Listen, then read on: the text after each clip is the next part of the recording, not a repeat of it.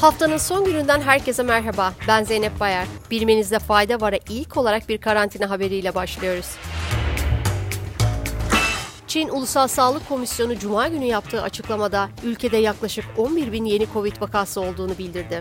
Çin'de birçok şehirde okullar uzaktan eğitime geçerken hastane hizmetleri kısıtlandı. Ayrıca ülkedeki bazı dükkan ve restoranlar kapatıldı. Çinli yetkililer Covid-19 salgınına karşı uygulanan sıfır vaka politikasının ne zaman gevşetileceğine dair herhangi bir açıklamada bulunmadı. Twitter'da sular durulmuyor. Twitter'ın yeni CEO'su Elon Musk çalışanlarına yolladığı ilk e-postada uzaktan çalışmanın sona erdiğini ve çalışanların ofiste en az 40 saat geçirmeleri gerektiğini bildirdi. Bloomberg tarafından görülen e-postada abonelik gelirlerinin Twitter toplam gelirlerinin yarısına ulaşmasının hedeflendiği bildirildi.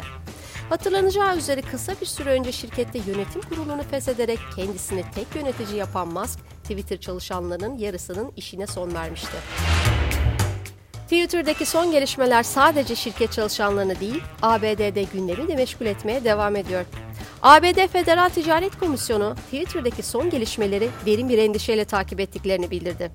Yapılan açıklamada hiçbir CEO veya şirket yasaların üzerinde değildir ve şirketler bizim mutabakat kararlarımıza uymalıdır ifadeleri kullanıldı. Komisyondan gelen açıklamanın Musk'ın Twitter'ı satın alması sonrasında şirketin üst düzey güvenlik, gizlilik ve uyum yetkililerinin istifalarının ardından gelmesi dikkat çekti. Çin'de çip teslimatlarının süresi kısalıyor.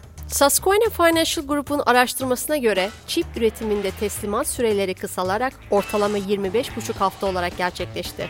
Bu süre çiplere yönelik talebin düştüğüne de işaret ediyor.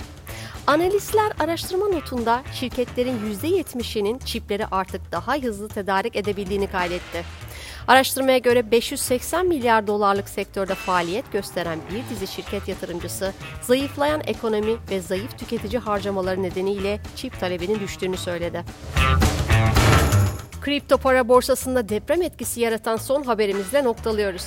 Kripto para borsası FTX, likidite krizi yaşadığı bir dönemde sitede işlemlerin birkaç gün içerisinde durdurulabileceğini açıkladı. Öte yandan FTX'in CEO'su Sam Bankman-Fried, Twitter'dan yaptığı açıklamada şirketin yaşadığı likidite krizine ilişkin olarak üzgünüm, her şeyi mahvettim, daha iyisini yapmalıydım dedi.